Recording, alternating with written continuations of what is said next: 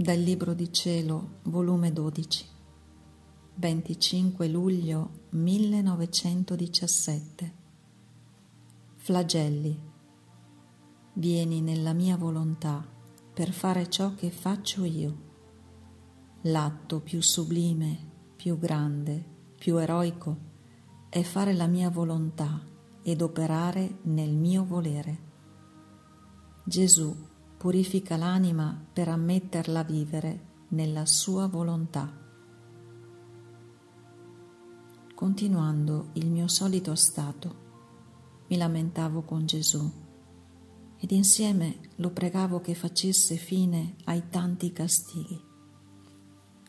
E Gesù mi ha detto, figlia mia, ti lamenti, eppure nulla ancora, verranno i grandi castighi la creatura si è resa insoffribile, sotto i colpi si ribella di più, anzi non vuole conoscere la mia mano che colpisce.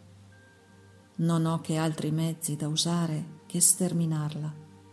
Così potrò togliere tante vite che appestano la terra e mi uccidono la crescente generazione. Quindi non aspettare fine per ora, ma piuttosto altri mali peggiori. Non ci sarà parte della terra che non sarà inzuppata di sangue. Io, nel sentire ciò, mi sentivo lacerare il cuore e Gesù, volendomi sollevare, mi ha detto, Figlia mia, vieni nella mia volontà per fare ciò che faccio io e nel mio volere potrai correre a bene di tutte le creature e da dentro il sangue dove nuotano potrai salvarle con la potenza del mio volere, in modo che me le porterai lavate dal proprio sangue, col tocco della mia volontà. Ed io, vita mia, ma sono tanto cattiva, come posso fare ciò? E Gesù, tu devi sapere che l'atto più nobile, più sublime, più grande, più eroico è fare la mia volontà ed operare nel mio volere. Quindi, a quest'atto che nessun altro potrà eguagliare, io faccio pompa di tutto il mio amore e generosità.